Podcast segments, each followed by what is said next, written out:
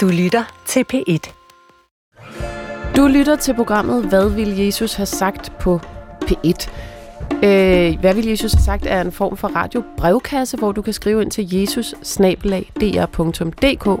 og få et svar på, et forsøg på et svar på, hvad Jesus ville have sagt til dig i den situation, du står i i dit liv lige nu. Vi skal blandt andet høre fra en i dag, som har følt sig mobbet ud, eller i hvert fald stoppet på sit arbejde øh, på grund af dårlig øh, trivsel, og vil høre, hvad Jesus vil sige til hende. Det er jesus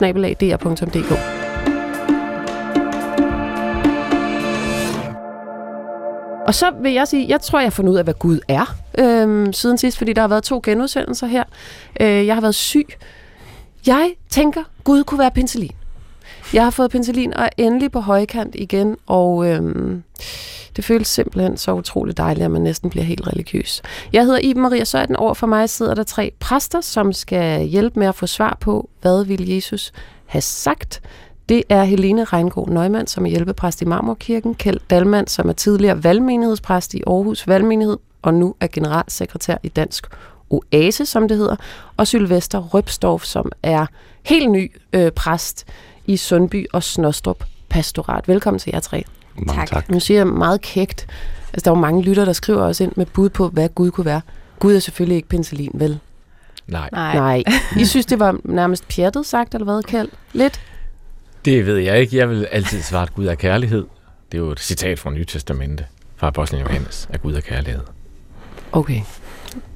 Sylvester? Jeg vil sige, øh, jeg har virkelig tænkt meget på den der sætning, øh, han siger til Moses, jeg er den, jeg er. Det siger Jesus? Det siger Gud det siger om sig Gud. selv. Ja. Og øh, han er ligesom den eneste i universet, der kan sige det. Hvad, hvor? Det vil sige, at vi andre, vi er aldrig dem, vi er. Hmm. Det har betydet meget for mig det med, at vi er altid på afstand. Vi laver altid et eller andet, som kommer bag på os selv, eller vi er altid lidt fremmede for os selv. Vi kommer aldrig til fuld oplysning, eller fuld erkendelse, eller elsker så meget, som vi gerne vil. Der er kun én univers, der kan sige, jeg er den, jeg er. Mm. Som er helt i en til et forhold med sig selv. Og det er Gud? Det er Gud. Og hvad skal det vække i os? Tillid, eller mistillid til os selv? Der er i hvert fald eller? en instans over for hvilken, som vi øh, kan forholde os til, som er i hvad kan man sige, en, en afspejling, eller vi har måske et lille spejl af denne her person i os, man kan aldrig nogensinde blive den person. Så det er ligesom en grænse. Mm. Der er en grænse mellem os og ham, fordi vi aldrig er den, som vi er, men han er den, han er. Det er sande. Det er sande, ja. og, og Iben. Helene. Penicillin er jo noget erkendeligt. Det er noget, vi med vores fornuft ved, hvad er. Der er nogle forskere, nogle dygtige kemikere, der kan sige, det her det er penicillin. Det kan vi aldrig gøre med Gud. Du lytter til, hvad vil Jesus have sagt på P1 i studiet af Sylvester Røbstorff, Helene Reingård Nøgman og Kjeld Dalmand. Øhm, det er en kæmpe tillidserklæring, det her med at skrive ind til øh, programmet og jeg vil bare sige tak til de lyttere, der øh, skriver ind. Min mailbox er en form for væltet, og det er jeg utrolig øh, glad for. Og jeg vil bare lige benytte lejligheden til at sige, du er anonym i dette program, med mindre at vi aftaler andet. Så skriv tryk den til jesusnabelag.dr.dk. Sylvester, du er ny præst, mm. og du er også helt ny i dette panel. Ja. Så du tænker, nu er det været tre måneder siden, du blev ordineret. Ja. Hvad er det for noget, det der med ordination? Hvad skal man? Jamen, man bliver kaldet af en menighed, og så, bliver man, øh, så aflægger man et løfte under meget, meget festlige og højtidlige omstændigheder over for biskoppen. Mm. Han læser løftet op, og så spørger han, om uh, man kan sige ja til det. Og så siger man ja. Og det ja, det er jo så, det er så betydningsfuldt. Mm. Det er så ladet. Der er jo næsten kun et andet ja, jeg har sagt, der er lige så lavet, så det var, da jeg blev gift med min kone og sagde ja. Og, øhm, og så... Øhm, hvad, løfter, hvad er løftet? Hvad skal jamen, man sige ja øhm, til? Man skal sige ja til at forkynde evangeliet, og man skal også sige ja til at øh, grænske skriften. Og det er også en af de ting, som jeg godt kan lide, at grænske skriften.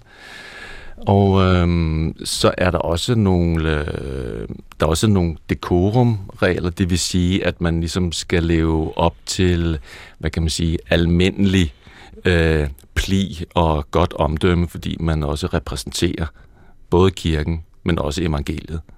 Og, øh, Nu er det jo så kort tid siden, som ja, du, altså, du burde jo meget tydeligt kunne burde- huske, hvorfor, hvorfor du valgte at blive præst.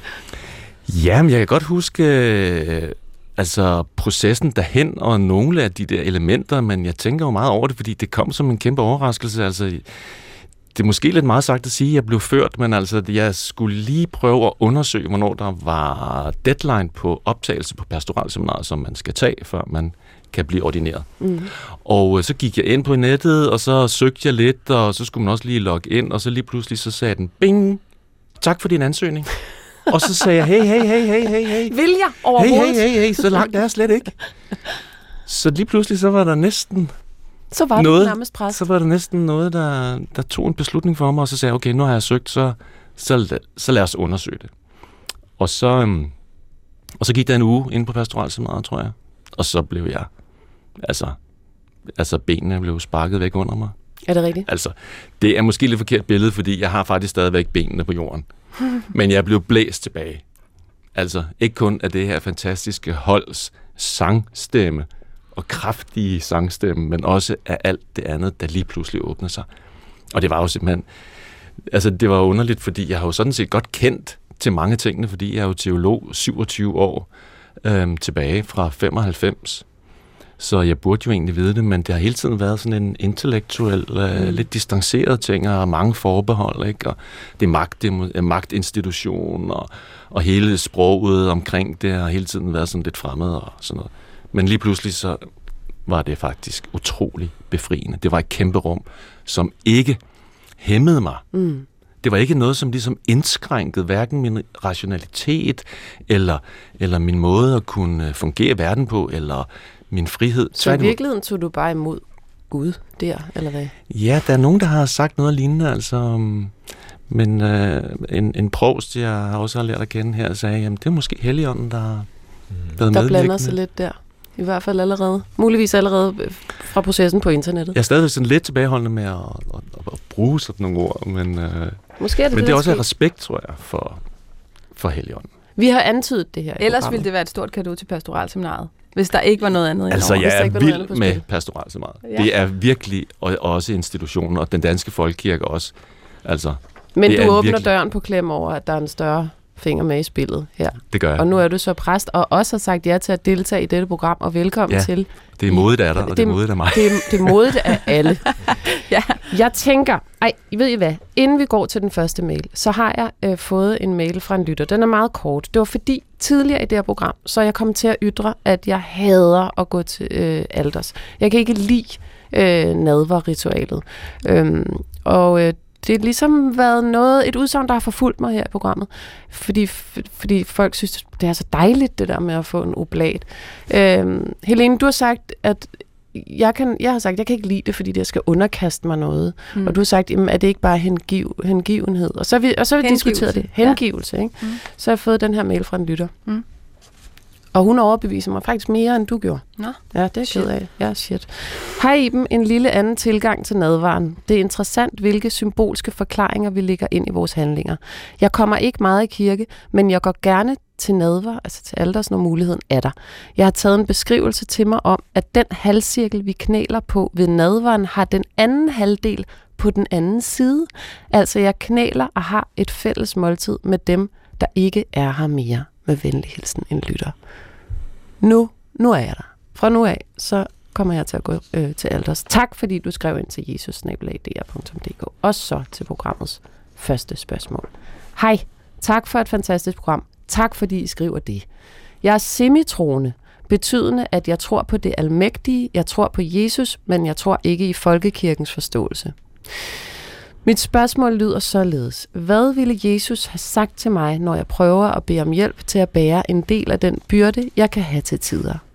Jeg fyldes med dårlig samvittighed over, at jeg beder om hjælp, når så mange mennesker i verden har brug for Jesus mere, end jeg har. Mens jeg skriver dette, ser jeg et tema i, at andre mennesker lader jeg komme foran mig i mit liv generelt. Endnu mere derfor, at jeg har brug for at mærke Jesus' kærlighed, og at jeg tillader mig at tage imod den. Så meget konkret. Vil Jesus synes, jeg er for meget og for krævende? er jeg alligevel stadig elsket, når jeg ønsker, at han bruger tiden på mig og ikke på andre. Med venlig hilsen, en lytter. Kjeld Danvald, Sylvester Røbstorff og Helene Reingård Nøgman. Hvor skal vi starte med den her øh, mail fra en lytter, der altså spørger, om hun gerne må bede om Jesus' hjælp, selvom hun godt ved, at hun ikke er en af de mennesker i verden, der har det aller værst. Kjeld. Jamen, det er, det er meget fascinerende, for så vidt jeg, jeg, jeg, læ- jeg hører, jeg hører øh, spørgsmål her lidt som sådan en øh, forlegenhed ved at være privilegeret. Måske føle, at, at, at man er privilegeret. Men et hvert menneske vil jo kunne tænke på et andet menneske, som er i, hvad man vil opleve som en værre situation. Så det er ligesom, det er ligesom en vej, man ikke kan gå af. Man, man ender blindt. Øh, så når, når, når, når, når lytteren spørger her, synes Jesus, jeg er for meget, så har jeg lyst til at sige ja. Det er vi alle sammen. Vi er jo alle sammen for meget. Vi er jo alle sammen for indkroget selv. Vi, øh, og det er okay. Det tror jeg, Jesus vil sige. Øh, det bærende billede på at være døbt og være troende, det er at være Guds barn. Og et barn er jo for meget. Et barn er spontan. Et barn giver udtryk for sin behov. Så øh, jeg vil sige til, til lytteren, ja, du er for meget, og det er okay at være det over for Jesus. Du har lov til at være Guds barn. Og, øh, Så man kan ikke være forkælet over for Jesus? Nej. Og så tror jeg, der sker det, at hvis vi beder, så sker der noget i bønnen, som vil drage mig mod den anden. Altså det kan godt ske, at min bøn starter med noget, der lægger mig selv meget på sinde, og at jeg beder til Jesus om noget, som kan virke i første omgang selvoptaget. Men jeg tror, der sker noget i bønnen ofte, som drager mig mod min næste. Altså forholdet til Gud kan ikke adskilles fra forholdet til min næste. Sådan kan min egen bøn også være nogle gange. Så det vil sige, hvis hun beder til Gud, så bare det, at hun gør det, så vil hun gøre noget godt for verden. Det, fordi det drager jeg tror, hende at, andre mennesker. at, at Helligånden kan være til stede i den der bøn, og så vil hun i sin, hvis hun bruger lidt tid, tror jeg, komme til at tænke på, på de andre, som hun siger. Mm. Øh, øh, og drage dem med ind i sin bøn. Mm. Okay. Hun, skal, hun skal ikke være så bekymret for det her. Helene, hvad vil Jesus sige til vores lytter, øh, når hun beder ham bruge tid på hende? Det, jeg kan ikke lade være med at tænke, det er, også, det er en sjov henvendelse, fordi selvom hun siger, hun er semitroende, det er et begreb, som jeg tit støder på hos vores lyttere faktisk, så oplever hun Jesus som en person, der er her, og som har en vis mængde tid, mm. som ligesom skal mm. fordeles ligeligt. Ja. Det er sådan en meget menneskelig måde at se på, og en meget... Øhm, åbenbart meget nærværende. Jesus er åbenbart nærværende i hendes liv. Helene? Ja. Øh, jamen, jeg får lyst til at sige til hende, hvor er det fint, du overhovedet har den omtanke, men for Gud er intet hverken for stort eller for småt. Han rummer det hele. Det er jo der i hans almægtighed består. Øh, men ja, og egentlig er hun langt hen ad vejen ved det, at hun erkender, at hun selv har et problem, men at hun måske også, eller at hun står i en relation til en verden, der kan have større problemer. Men det betyder ikke, at hendes eget problem ikke har sin retfærdighed eller sin øh, ja, berettigelse. Øhm, og det tror jeg absolut, at Gud vil høre på. Øhm, og så tror jeg, at den her bekymring med, om man bør økonomisere med Gud, den bliver vi nødt til at kaste væk. Hmm. Fordi hvis vi er ude i det, hvad er det så, vi tror, vi kan forstå om Gud? Altså, det er for svært at lave det regnestykke for os. Det, det må vi frigøre os fra. Mm. Er der eksempler på, at Jesus hjalp nogle meget privilegerede? Altså, jeg går ud fra, at hun er privilegeret, siden hun overhovedet har den skam omkring at henvende sig. Er der eksempler fra Bibelen på, at Jesus hjalp nogle personer, som var meget øh, privilegerede? Jeg vil sige ja. Altså mm. Nikodemus, som var højt placeret, sådan mm. højt estimeret i, i på Jesu tid, kommer til Jesus om natten, og, og Jesus både udfordrer ham og, og møder ham. Og øh, der er en officer, som også altså, som var besættelsesmagten i Israel-Palæstina på det tidspunkt, som Jesus, øh, hvor Jesus helbreder vedkommendes barn, og der, der, Jesus mødte alle slags mennesker. Mm. Mm. Og man skal være meget forsigtig med det der med, med hvem er privilegeret.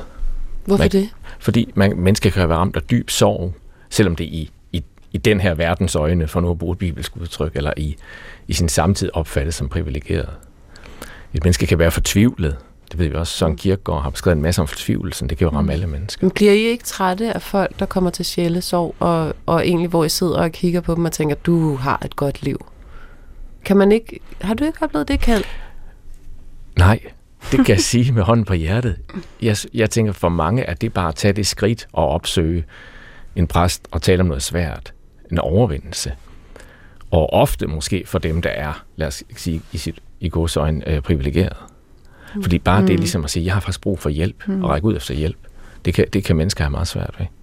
Sylvester, hvad tror du, Jesus vil sige til et menneske, der øh, rakt hånden ud på trods af øh, en privilegeret situation eller et mindre sorgfuldt udgangspunkt? Jamen, jeg tror, at øh, han ville give den kærlighed, som er ubegrænset. At der ikke er noget kvantum kærlighed, som ligesom skal fordeles, og så lige pludselig slipper op, fordi det er fordelt på et vist antal mennesker. Og øhm, jeg tror nemlig heller ikke, at han så på alt det ydre, eller om man havde mange penge og var rig og havde en høj status i samfundet, men på hjertet. Mm. Altså hvor, hvor der er et sønderbrudt hjerte, det kan der jo være overalt, uanset på hvilket trin i, eller på hvilket trin i hierarkiet man befinder sig. Så, så der tror jeg ikke, det, Ja. Men det er også et, under, det er et sjovt omvendt spørgsmål, fordi jeg vil da tænke, at hvis man beder meget eller henvender sig meget til Gud, så, så, vil, så vil man umiddelbart tænke, at Gud vil holde meget af en. Men lytteren spørger om, om ligesom det, at hun kunne, altså har meget brug for troen, eller om det kan gøre, at hvis der er en Gud, som hun forestiller sig, at han eller den eller det vil blive træt af hende. Det er der ikke eksempler på, at man kan ikke overbruge Gud, eller? Det vil jeg ikke mene. Men altså, nu er jeg jo ny i det her fag, og vil, øh, er hele tiden åben for de her såkaldte hjælpevidenskaber, mm. psykologi og alle mulige andre ting. Og der er noget, der hedder imposter-syndromet, mm. som er, at man aldrig nogensinde føler sig fortjent til det, man opnår, og, og hele tiden sætter hvad kan man sige, sit lys under en skæppe, for nu at bruge sådan et bibelsk udtryk. Mm. Og, øhm, og det øhm, en ting, man kan afhjælpe det med, tror jeg, det er måske at øh, sige, jamen altså, hvis jeg er bange for, at øh, jeg er til besvær, så kunne man måske øh, sige, at nu elsker jeg Kristus mm. desto mere. Så man hele tiden ligesom, øh, hvad kan man sige, sætter sig i en aktiv position. Mm. Og der hos Platon er der faktisk også en uh, dialog, der handler om, er det bedst at blive elsket eller at elske? Okay, det vil og vi da kommer, godt lige have svaret på. Og de kommer så frem til, at det er bedst at elske. Hvorfor? Jamen, det er fordi, det er aktivt, og fordi man, øh, så vidt jeg kan huske, har egentlig friheden til det. Mm. Man er mere sig selv. Man er mere, jeg var lige ved at sige kontrol, det er ikke det ord, mm. Platon bruger. Men altså... Man er handlende. Ja, og... Øhm, men så kan men, hun vende den om, og så selv gøre det, frem for at forvente det. Men jeg og hører så skal bare, man nemlig nok blive elsket. Ja, og så har jeg lige et sidste spørgsmål, mm. for det jeg også hører i den her mail, det er, er der nogen, der gider hjælpe mig videre i min tro? Er der nogen, der gider sige, hvordan jeg så bruger min tro øh, mere inderligt, eller kan komme videre med det, jeg oplever i min semi-tro? Er der nogen, der vil give lytteren et bud på det? Hvor skal hun, hvor, hvor, hvor kan hun, hvordan kan hun henvende sig? Ja, Sylvester. Jamen, der synes jeg, min sådan helt nye erfaring er praksis. Det er egentlig meget enkelt at bede og gå til gudstjeneste. Det er ligesom der, troen lever. Og tro er ikke noget, som man næsten... Man kan ikke tænke sig til det, og man kan ikke altid beslutte sig til det, men man kan godt praktisere. Mm. Altså, altså ligesom Søren Ulrik Thomsen mm. siger, mm. at øh, han er jo ikke kommet i kirken, fordi han troede, men han tror, fordi han er kommet i kirken. Så siger hun bare lige til sidst det her med, at hun ikke er folkekirkeligt troende. Er det tit noget, I støder på, tænker jeg, hos jeres menighed, at de har en oplevelse af, hvordan skal man tro for at have lov til at være i kirken?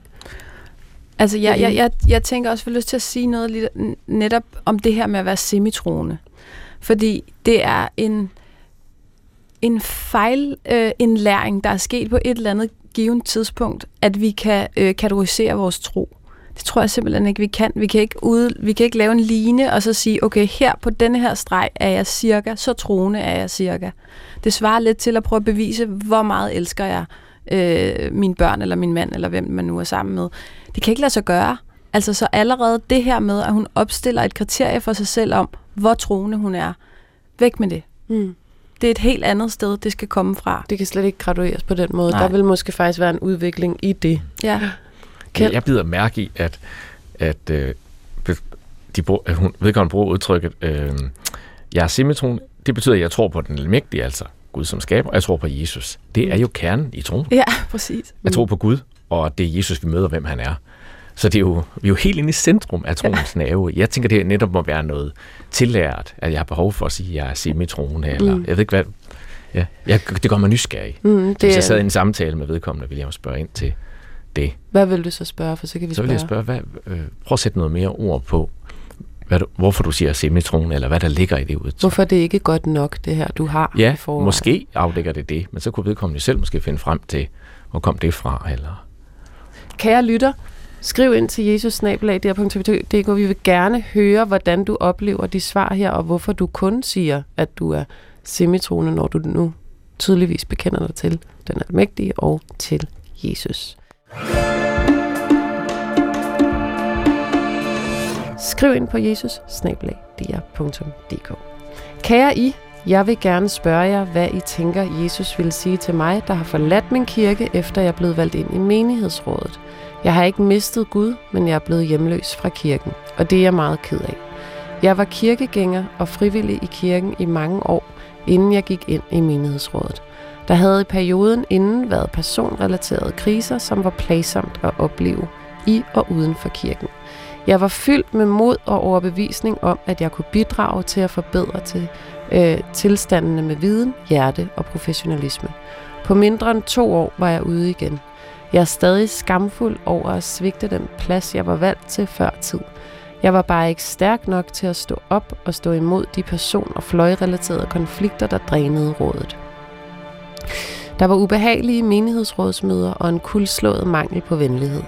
Selv i køen til nadver kunne man opleve at blive ignoreret af et kollegamedlem i rådet. Efter noget tid holdt jeg op med at gå til gudstjeneste, og det gik langsomt op for mig, at det var sket. Til sidst gik jeg ud. Jeg ved, det ikke var enkeltstående onde mennesker, der drev de ting, og jeg har ingen formodning om, at mennesker, der arbejder for kirken, er, andre, er bedre mennesker end andre.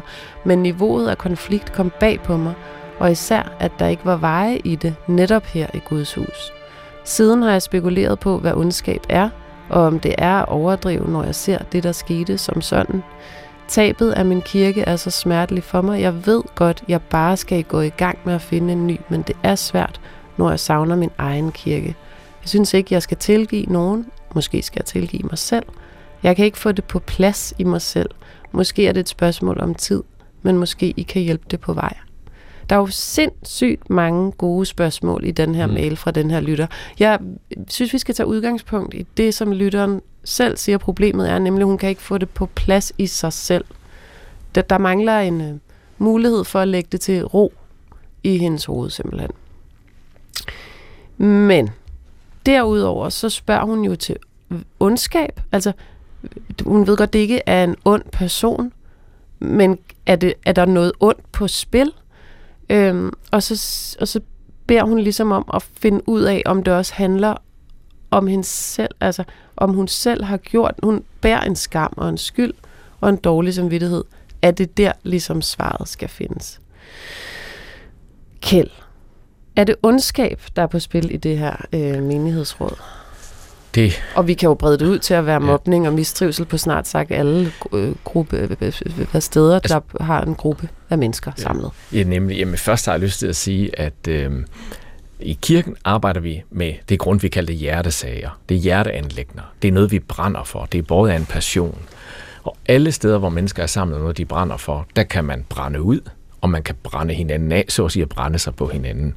Og det er jeg træt af, det er sådan, men sådan er det. Så i en forstand er det ikke så mærkeligt, at der, hvor der er hjertesager på spil, der, der kommer de dybeste sorg og konflikter. Det kender vi også fra familier. Altså mennesker, der betyder allermest for os, er dem, vi desværre igennem livet kommer til at sove mest, formentlig. Så, så der en forstand er der noget, der er, han er sagt, naturligt. Mm. Øhm, og så, så tænker jeg, at øhm, de der konflikter, der opstår øh, i kirker, jeg kender jo ikke den her konkrete situation, der er noget, der handler om, i forhold til spørgsmålet ondskab, der handler om personlige skyggesider. Og jeg er også glad for, at, at lytteren her siger, jamen jeg, havde, jeg forventer egentlig heller ikke, at mennesker, der er i en kirke, er bedre mennesker. Mm. De er også mennesker mm. med de samme fejl og mangler. Så der er noget, der handler om menneskelige skyggesider, og dem har vi med os alle steder, desværre. også selvom vi arbejder i en kirke eller sidder et menighedsråd, så er der noget, der kan være strukturelt.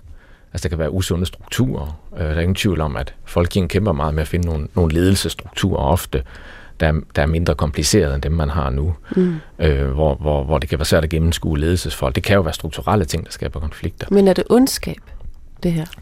Jeg vil sige, skyggesiden af ondskab på den måde, at Jesus selv, selv jo siger, da han bliver spurgt om, jamen det onde udgår fra vores hjerte, fra et menneskes hjerte. Så vi bærer jo, en, jeg kalder det skyggesiden med os. Øh, men, men jeg kan overhovedet ikke sidde her og afgøre ind i sådan en situation. Og jeg, jeg tvivler på, at det har været ondskab i betydningen intention. Mm. Men mere det onde ligger jo latent til stede. Øh, selvretfærdigheden eller konflikterne ligger jo til, latent til stede alle steder, hvor mennesker er, fordi vi har vores skyggeside med os. Og det er jo vildt interessant, synes jeg, i forhold til alle arbejdspladser, når der mm. sker sådan noget her, hvor man er nødt mm. til at forlade stedet for at passe på sig selv. Om det, det kan godt opleves som ondskab, hvis man har prøvet det, tror jeg. Mm. Sylvester? Ja, altså det er jo en, en virkelig konflikt, for hun, øh, det smerter hende at forlade kirken, og hun kan heller ikke være i den, hun er, fordi det er så konfliktfyldt et, et øh, miljø. Og, øh, og hun kan jo sådan set heller ikke øh, lave dem alle sammen om, som øh, ville være en løsning, hvis hun ja, kunne. Ja, det ville da være fedt. Men øh, så vil, altså en løsning vil jo være, at man, man forlod kirken, fordi man ikke kunne være der, og så altså forsøgte og håbede på, at det ville være et godt sted, man endte. Eller at man kunne lave om på sig selv. I den forstand, at man måske kunne finde et sted i sig selv, der ikke på den måde blev nedbrudt af andres, lad os sige, ondskab, eller mm. Konflikter, eller intriganterier skyggeside. og skyggesider, ja. og sådan nogle ting. Og, øhm, og en måde vil måske være, at man fik et lidt indsigt i den ondskab. Altså, hvad er det, der gør, hvis man forstår et ondt menneske, kan man måske også bedre tilgive det. Mm. Og jeg synes, at uh, Nytestamentet indeholder nogle svar, nemlig at ondskab må være drevet af frygt. Frygt mm. og svigt. At, um, altså for eksempel vandringen på søen. Mm. Så går Jesus på søen, og så kommer Peter ud. Mm. Og så i det øjeblik, han faktisk reflekterer på sig selv og frygter for vinden, står der, så falder han igennem. Så, falder han, så, så falder kan han ikke igennem. længere gå på ja. vand. Ja. ja. Så det er simpelthen den frygtløse, der kan gå på vandet. Mm. Og, øhm, og hvis, man, øh, hvis man frygter for meget, så mener jeg, at man hæmmer kærligheden. Mm. Og, øhm, og man frygter vel, fordi man et eller andet sted har et dybt sorg et sted fra ens barndom. Man er svigtet, eller der er et eller andet, man frygter at blive forladt, eller noget. Man frygter at miste magt i menighedsråd. Hvad nu end det kan være. Der Men kan hvorfor være... har man lige pludselig lyst til at have den magt? mm. kan man sige. Hvorfor ikke bare ligesom afgive den magt, og så være okay med det, hvis det hele fungerer, og man får et godt liv af det, så kan man jo godt give afkald. Så det handler lidt om at give slip og sådan noget. Så hvis man kan finde frem til at have sådan en position i sig selv, eller en sådan mm. tilstand, så ville det jo måske være, at hun kunne være der. Og måske endda også med den udstråling, som måske endda kunne være konfliktdæmpende. Måske. Og, og det du siger er jo altså så, at øh, i det nye testamente findes den her lignelse, hvor at øh, frygten ligesom øh, forkl- forklares, hvad den har af bivirkninger. Øh, og hvis man ser et menneske som frygtsomt frem for ondt, så er der jo i hvert fald en anden, man kan sikkert hurtigere finde frem til en omsorg for det menneske i sig selv, end hvis man ser det som ondt. Hvad vil Jesus sige, Helene? Fordi der er jo også noget, altså vores lytter spørger jo også, hvad, hvad skal hun stille op nu? Mm. Hun har sin tro, men har ikke et sted at komme med den. Nej, og det er jo meget interessant, at hun skriver, øh, jeg er i tvivl, om jeg skal tilgive dem. Det tror jeg ikke, jeg vil, men skal jeg tilgive mig selv? Og hvis hun havde været på en øh, direkte linje herinde i studiet, så ville jeg egentlig måske have haft lyst til at spørge hende, hvad er det, du skal tilgive dig selv for? Øh, fordi, hvad er din aktie i det her? Øh, hun synes, og, hun har givet op. Ja, hun synes, hun har givet op, men, men øh, for det første, og hvis vi mennesker skulle bære tilgivelsen selv, altså hvis vi hele tiden skal kunne gå og tilgive os selv, det er alt for stor og tung en byrde. Øh, øh, der er det jo netop, at hun kan bede Gud om hjælp. Fordi det er ham, der kan tilgive, eller den øh, magt, der kan tilgive.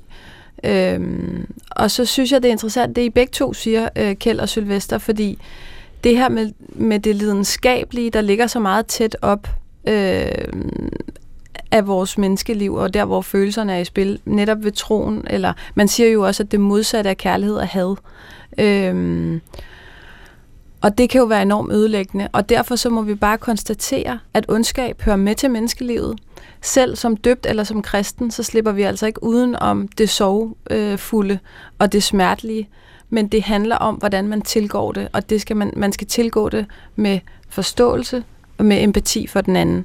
Og der tror jeg, man kan komme meget langt. Og der lyder I alle tre, som om I synes, hun har givet op for tidligt, når hun har meldt sig ud af menighedsrådet. Måske.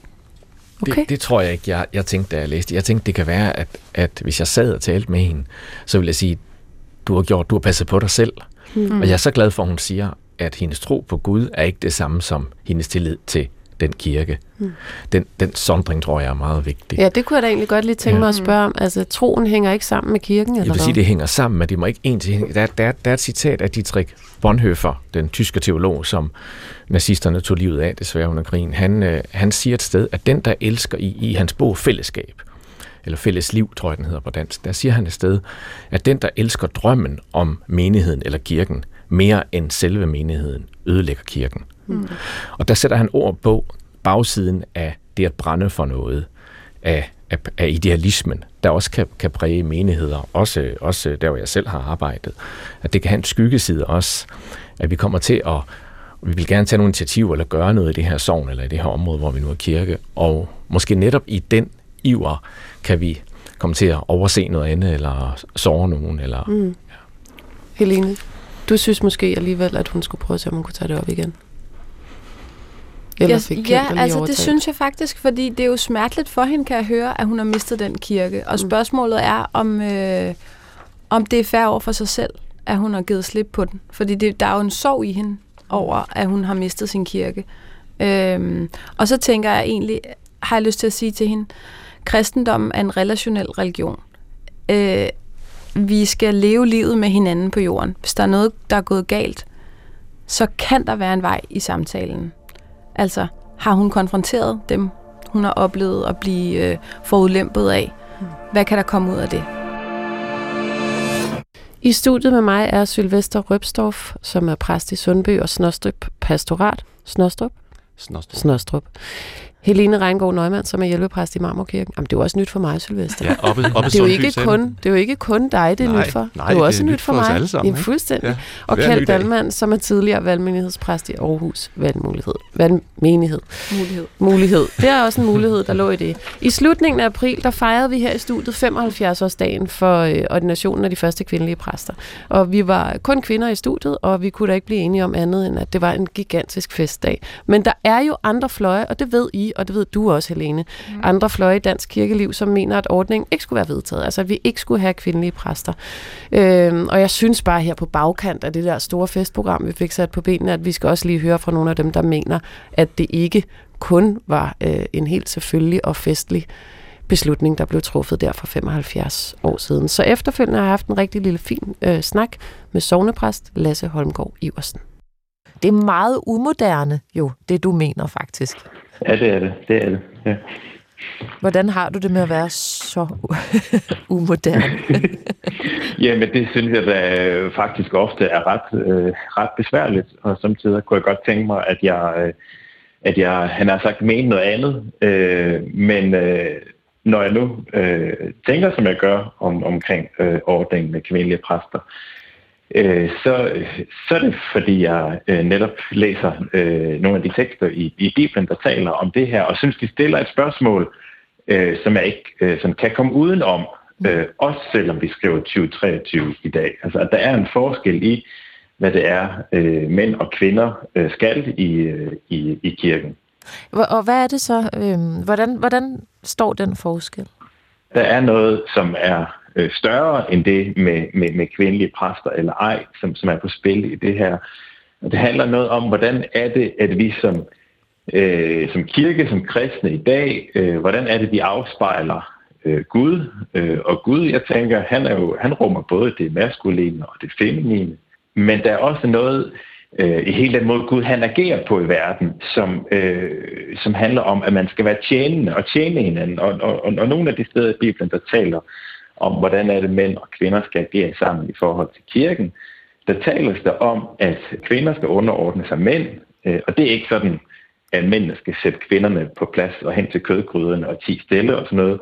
Det er faktisk omvendt, at mændene skal tjene kvinderne, ligesom at Jesus han tjente mennesker, øh, da han kom til verden, og han øh, mødte mennesker med kærlighed, omsorg, øh, og sådan helt øh, fik, fik klimaks, da han, øh, da han døde på korset, som sådan virkelig var en død på vegne af mennesker. Så hele sådan den der tanke med at være tjenende, det er sådan set det, der er det bærende, synes jeg, og samtidig hænger det sammen med at underordne sig under den, der tjener. Altså, ja, og det er jo sådan meget omvendt i forhold til, hvordan samfundet virkede, både dengang og også i dag. Så, så det er sådan lidt, lidt, lidt bagvendt og snørklet, men, men jeg tror, det er noget af det, der er på spil i det. Okay, jeg skal bare at, forstå, øh, så spejlingen kunne være, hvis man nu skulle bare konkretisere det enormt meget, at Jesus, øh, der underordner vi mennesker os ham, øh, mm. og så samtidig er det en dobbeltbevægelse, hvor at han så offrer sig for mennesket. At den samme okay. rollefordeling er mellem mænd og kvinder ifølge Bibelen, at kvinder underordner sig mænd, men det gør de, fordi mændene tjener kvinden, altså offrer sig for kvinden. Ja, jeg skal elske kvinden, skriver Paulus et sted i Efterbrevet. Ja. Okay, Øh, så, så der er nogle spørgsmål, jeg synes teksterne bliver ved med at stille, som jeg ikke kan komme udenom, selvom de er kontroversielle i 2023. Det er jeg fuldstændig med på. Jeg er også udfordret af dem. Ja, fordi jeg tænker, øhm, man kunne jo også bare have lyst til at lægge dem på hylden, og så let hen over det, og så tænkt, ah, men det er en anden kontekst, det er jo en anden historie, det er en helt anden, det er så lang tid siden. Det ville man nok ikke mm. Mene, hvis man skrev Bibelen i dag, og så samtidig er der nogle andre ting, som man sagtens kan bruge. Så man mm. Kunne også bare sige, at det er ligesom, vi ikke bruger N-ordet mere. Men derfor kan vi stadigvæk. Mm. godt lide Halvdan Rasmussen, eller hvad det nu måtte være. ikke? Fordi, Ja, der, fordi ja, det ikke er ja. udtryk for nogen form for racisme, og det her ikke er udtryk for nødvendigvis misogyni, så må man ligesom sige, det var det hørte tiden til, det lægger vi på hylden, til gengæld tager vi alt det gode med fra Mm. Halvdan Rasmussen. Eller Og der, og, der, og, der, og, der, og der synes jeg jo, øh, altså, der, der, der synes jeg jo, at jeg som, som, som, som præst og som, og som kristen i det hele taget, jo, altså, øh, at der synes jeg ikke, jeg har, har mandatet til at gå ind og sortere Ja. øh, i Bibelen. Jeg vil, jeg vil, jeg vil i stedet for hellere lade den udfordre mig. Øh, og, og, og, det vil jeg jo også, fordi jeg grundlæggende har en tro på, at øh, Bibelen og i sidste ende Gud vil mig noget positivt. Øh, ellers så gad jeg ikke tro på ham, kan man sige. Nej. Øh, så, så, så, så, så jeg, jeg, jeg vælger at tage udfordringen op, også selvom jeg synes, det er, det er meget besværligt som Så det er, ikke, det, det er ikke den bibelpassage, du elsker aller, aller højest, og det er ikke den, du er Nej, det er det ikke. per default er mest enig i. Det er bare noget, du nød, synes, vi er nødt til at tage med. Det er en udfordring, jeg synes, Bibelen giver os, ja. Hvordan er det så, øhm, når du så møder kvindelige præster egentlig? Sidder du så og tænker, ej, det skulle, det skulle du ikke have været? Nej, det gør jeg ikke. Øh, altså, jeg synes, øh, altså, jeg synes, der er mange, øh, eller mange af de kvindelige kolleger, har, øh, altså, har jeg, det, har jeg det super godt med, og har kollegial sparring med, og øh, jeg har, nu har hun godt nok lige stoppet, men jeg har haft en, en, en, øh, en kvindelig chef, altså en provst, Ja. øh, som jeg synes er, øh, altså, som jeg har anerkendt som leder selvfølgelig, og som, og som præst også. Jeg synes, hun, øh, hun er en dygtig præst, og det synes jeg mange kvinder er. Øh, øh, så, så, så, øh, så, så, så, så nej, det er ikke sådan, at jeg kryber væk, eller gemmer mig, eller ikke vil snakke med dem, eller noget som helst. Jeg anerkender også fuldt ud, at de er præst, og at vi har den samme tro, og, øh, og vil det samme med at være, med at være præst og være folkekirken. Og derfor er det vigtigt for mig også, mest bare at sige, øh, det her synspunkt, som jeg har, det vil jeg bare gerne opfordre til, at vi lader der blive ved med at være plads til i folkekirken, øh, selvom det er øh, lidt ud af trit med tiden i 2023.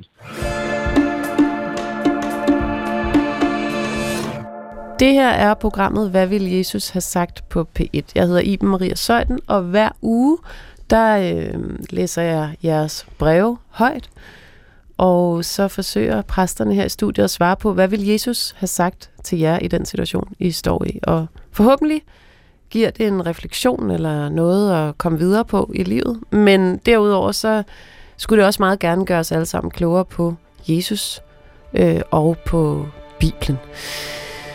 Kære Jesus, Min mand og jeg har mødt hinanden sent i livet for omkring 10 år siden.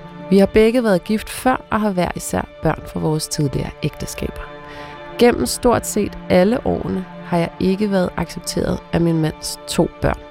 De er voksne og for længst flyttet hjemmefra. Den ene har dog behandlet mig pænt i cirka halvandet år. Med hensyn til den anden er situationen den, at vedkommende ønsker at se sin far, men ikke mig.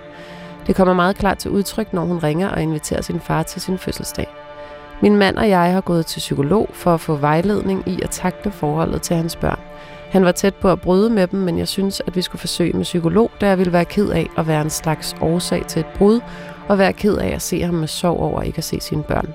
Hans børn har accepteret, at deres forældre ikke passer sammen, men at hans liv fortsætter med en anden kvinde, kan de ikke acceptere. Han udtrykker det selv som, at de helst så, at han boede alene og havde et værelse til dem hver, så de bare kunne komme og gå hos ham efter behov. Med hensyn til den, øh, det barn, der er problemer med nu, så er hun uden partner, har aldrig haft en, og min mand siger, at det er det, der er problemet, at hun egentlig ønsker sig i godsøjne at gifte sig med farmand. Angående psykologen, så synes vi og hun, at det vel for pokker må kunne lykkes at få et fornuftigt forhold.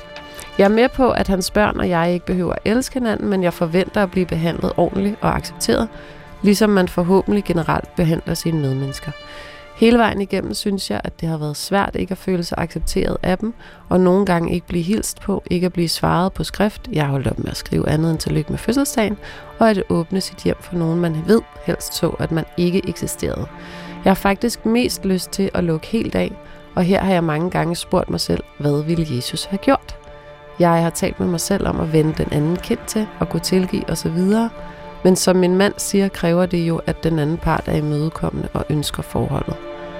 Og så kommer der en bibelreference her. Omvendt beskrives et bryllup i Bibelen, tror jeg hun mener, hvor folk kun var inviteret, hvis de ville værtsparet det bedste. Og selv Jesus kan jo blive vred og sige stop. Hvad ville Jesus have gjort, skriver vores lytter her. Godt.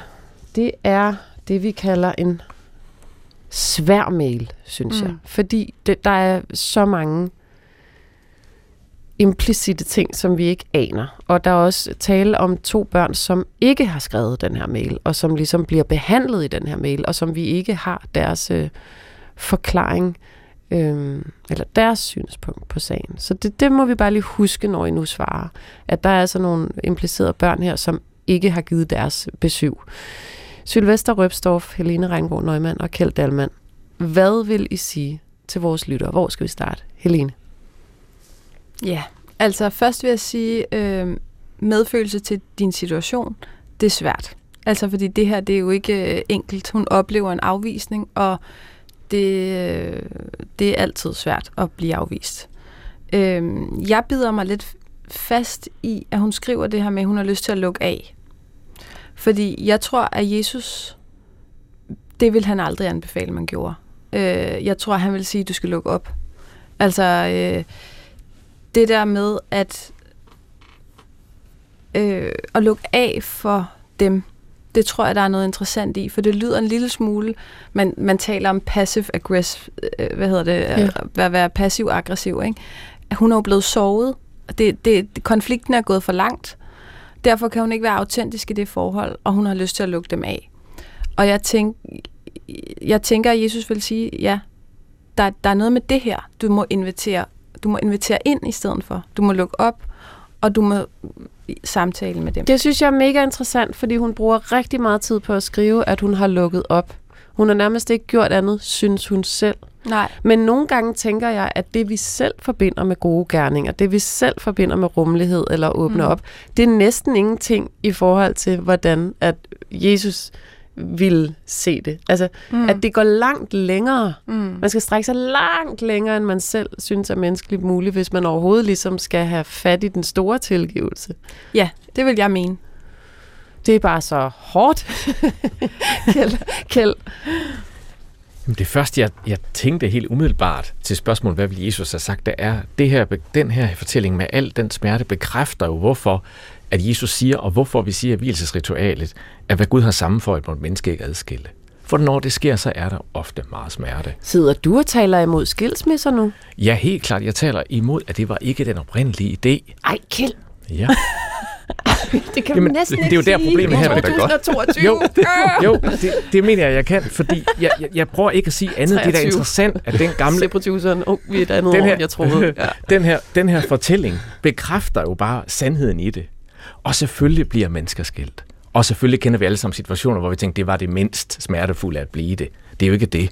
Men det tager udgangspunkt, vi siger det jo ikke noget, jeg har fundet på, det er noget, Jesus siger, vi siger i hvilesritualet, fordi der er meget smerte, når det her sker. Og jeg, noget, jeg har lært at sige, når jeg mødes med, med børn i samtaler, altså også der er voksne børn, for eksempel, det er øh, at, at give dem udtrykket, at voksne bliver skilt, men børn bliver delt. Mm. Og det er jo også det, der er situationen her. Og det har de jo ikke bedt om. Og det tror jeg er et stort tabu i vores samfund, og det kan jeg også mærke på din reaktion. Vi må næsten ikke anfægte det, vel? Og det gør det faktisk ikke bedre. Mm. Det er faktisk vigtigt, at børn kan få lov at sige, øh, jeg bliver ikke skilt, jeg bliver delt. Og nu skal jeg bo hver anden uge det ene sted og det andet sted. Og det er frustrerende. Mm. Og jeg, jeg tænker, i et samfund, hvor skilsmisse er muligt, og socialt muligt, der burde vi jo så sige, okay, lad os da have ordninger for, hvordan de her familier kommer i samtale. Mm. Der er utrolig mange konflikter i vores samfund, der handler om, at den samtale ikke bliver taget, og man inviterer og gør noget. Så vi, vi, vi kan kun gøre, jeg er glad for, at jeg så lige Center for Familieudvikling køre sådan nogle forløb. Som er en kristen organisation, by the way. Ja, eller har et kristent værdigrundlag i hvert Ja, fald. Ja. okay. Center for Familieudvikling øh, har jo, kører jo forløb nu, hvor folk, der er øh, skilt og har delebørn og så videre, mm. kan få hjælp til, til en proces som det. Så det, så det kan blive mindre smertefuldt det og du meget ser i mailen, det er i virkeligheden, at der er, for nu at tegne det helt hårdt op, et brud på de, øh, ja, de kristne værdier, eller det, der står i Bibelen, at man skal ikke skilles i virkeligheden. Og når det sker, så vil der komme denne her smerte. Og hvad gør man så? Lad os sige, okay, det, det skulle ikke være sket. Det er lidt ærgerligt for hende, konen, der også har været meget altså, i mange år sammen med sin mand der, ikke? Men det skulle ikke være sket. Nej, og Hvad gør de så? lytteren her lytter sikkert med, og jeg kan slet ikke ud på den baggrund her sige, ja, som, som det fremgår, vi hører kun én vinkel på, mm. på den historie her. Jeg prøver mere at sige generelt, at der er brug for en, hvis det skal blive bedre og mindre smertefuldt, er der brug for en anden proces, end at man bare prøver at invitere og lade mm. som om, eller udtrykke sin egen Så i virkeligheden er det en erkendelse af, at det, der er sket, er for smertefuldt. Ja, men også, tror jeg, der hvor jeg har set, at det fungerer godt, og det har jeg også set, at mennesker er skilt og har det godt med deres børn og med hinandens børn osv., mm. men der har man nogle realistiske forventninger. Hvis der står i Bibelen, at man ikke skal skille, øh, skilles, øh, hvad, øh, hvad siger Bibelen så om, hvis det sker alligevel? For det første, at vi er, som vi snakkede om tidligere, vi har skyggesiden med os. Nogle af os bliver skilt, og, det, øh, og, og nogle af os øh, oplever vi selv to valg, og nogle oplever vi ikke to valg. Der er så mange forskellige historier derude, og der altid er mulighed for håb og forsoning. Og, men at det, det, det kræver, at vi, at alle parter kommer til ord i sådan en samtale. Vil Bibelen sige, hvad, men har den slet ikke noget, ligesom, Nå, hvis det, vi er jo bare mennesker, så hvis vi alligevel bliver skilt, altså når den nu siger, det må man ikke. Altså, der er øhm, øh, en åbning for skilsmisse, Ja, som øh, grundet hjertets hår, Ja. hårdhed, ikke? Ja. Så, så, så det er, der er jo... Prøv lige og at fortælle om det. Skilt, eller, der, er, der er flere forskellige skilsmisser. okay. Øhm, og det er, det er lige før, det også sådan set bliver, bliver tilladt, hvis ikke det kan være anderledes, Mm. så vidt jeg kan huske. Men øhm, jeg synes, øhm, jeg kan egentlig, jeg er jo ikke helt enig med, med Kjeld der, fordi det jo, kan jo være godt og nyttigt faktisk at forsøge så hårdt man kan at holde sammen på et ægteskab, men når man så er skilt, så synes jeg ikke, at man øh, skal se alt for meget på det der med, at øh, hvad Gud har sammenføjet, må ikke skille sig ad. Altså, det bliver lidt for moralsk for mig. Men øh, jeg, jeg vil altså også møde hende med, med en form for forståelse af, at det kan være rigtig hårdt at komme ind i et ægteskab, hvor man bliver afvist af sin mands børn.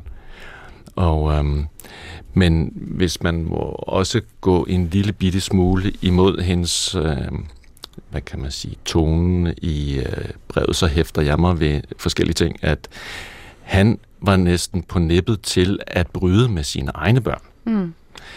Og deri, så er der, når man er i et ægteskab, så er der jo nogle bestemte mekanismer, der, hvor man fordeler nogle ting. Altså hvis han er reddet til at bryde med sine egne børn, så er det noget, som egentlig i en eller anden forstand også ligger hos hende, selvom hun går imod det. Øhm, jeg synes, der er... Hun har sin mand, og de her børn, de er ikke sikre på, at de har deres far. Og det er en usikkerhed. Mm. Og de to former for kærlighed, der er en ægteskabelig kærlighed, og så er der en forældre-barn-kærlighed. Og der er det i mit system forældre-barn-kærligheden, som ligesom overtrumfer mm. egentlig ægteskabskærlighed, selv fordi hun har ham. Mm. Og øh, hun kan, jeg tror ikke, at hun er lige så bange for at miste ham, som døtrene eller den ene datter er bange for at miste sin far. Og der er vi jo faktisk tilbage til noget, der er blevet sagt tidligere i udsendelsen, nemlig at det, der kan opleves som ondskab, i virkeligheden er frygt. Mm. Og der synes jeg bare, udgangspunktet for mig er, barnet har altid ret. Og faktisk 100% ret. Mm. Det er meget radikalt, det ved jeg. Det vil sige, at hvis et barn kommer og går i rette med sine forældre, så kan en forælder aldrig nogensinde sige, ah, men altså undskyld, eller mm. jo, man kan undskylde, men ikke sådan, for det var fordi, jeg var alt muligt, jeg var forelsket, og derfor svigtede jeg dig, eller et eller andet. Mm. Barnet har først prioritet. Når hun nu selv spørger Jesus, øh, ville øh, Jesus, er der, kan man gøre, kan man sætte en, en regel for, hvornår vil Jesus tilgive, og hvornår vil Jesus sige, nu bliver jeg vred og skal have tid for mig selv. Altså, er der ligesom sådan en gylden regel for, hvornår, at, hvornår er nok nok? Øh, jeg synes, det er sindssygt komplekst, det der sker lige nu. Altså, vi taler om nogle kæmpe ting.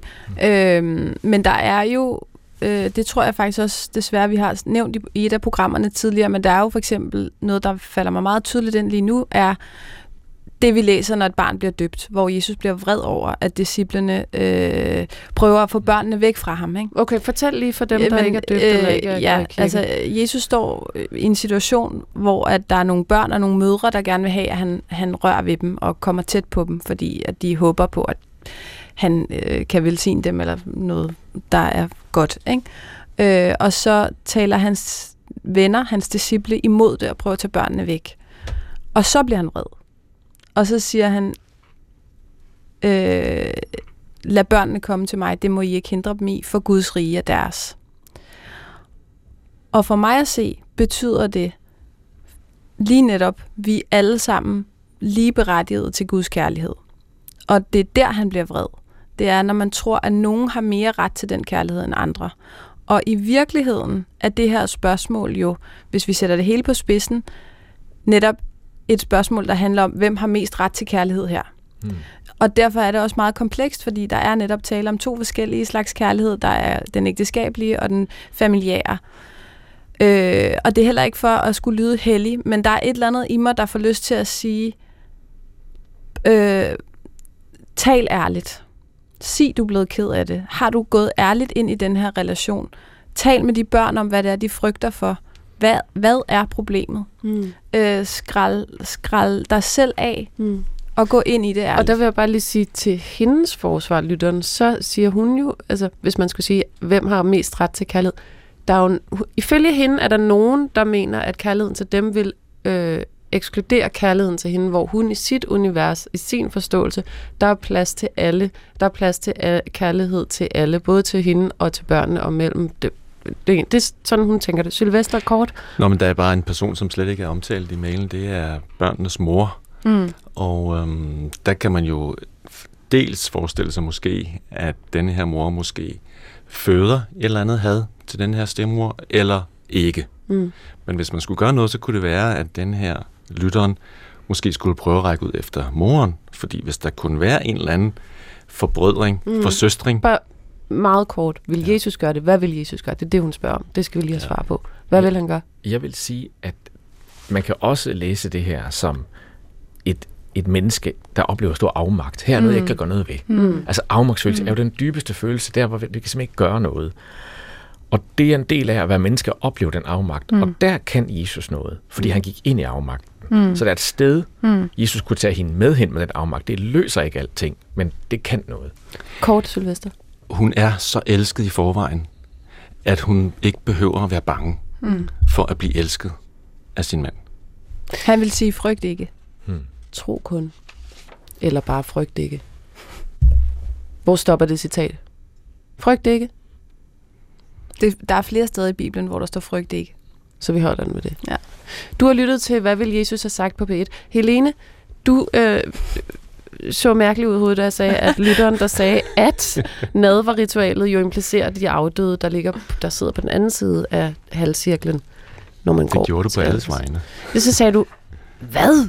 Hvad? Hvorfor er, siger, hvorfor er lytterens argument bedre end mit? Nej, det var egentlig bare for at sige, jeg husker det som om, øh, at jeg også netop pointerede, at det vigtige ved den aldersgrænke er, at vi i det øjeblik alle er lige. Vi er lige med de levende og med de døde, Ah. og det er det, der er det vigtige. Jeg forstår. Og derfor skal vi hengive os. Jeg synes, det er så sjovt, hvorfor det der alder øh, nadver bliver ved med at forfølge os i det her program.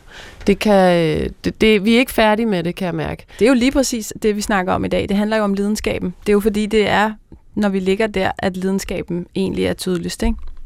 Og så tror jeg faktisk heller ikke, vi er færdige med den øh, mail fra den stedmor der. Der er et eller andet i det, som øh, ikke er øh, gjort færdigt. Det kommer til at være en mail, en henvendelse, som kommer til at fylde i nogle af de fremtidige programmer. Det kan jeg allerede mærke nu. Mm. Men for nu, Kjeld Danmand, Sylvester Røbstof og Helene Reingård Nøgman, tak fordi I havde lyst til at være en del af dagens øh, udgave af Hvad vil Jesus have sagt?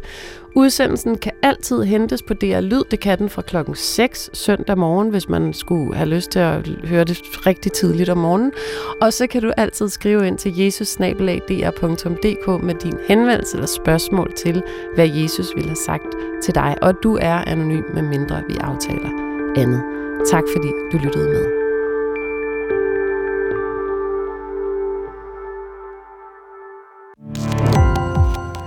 Gå på opdagelse i alle DR's podcast og radioprogrammer. I appen DR Lyd.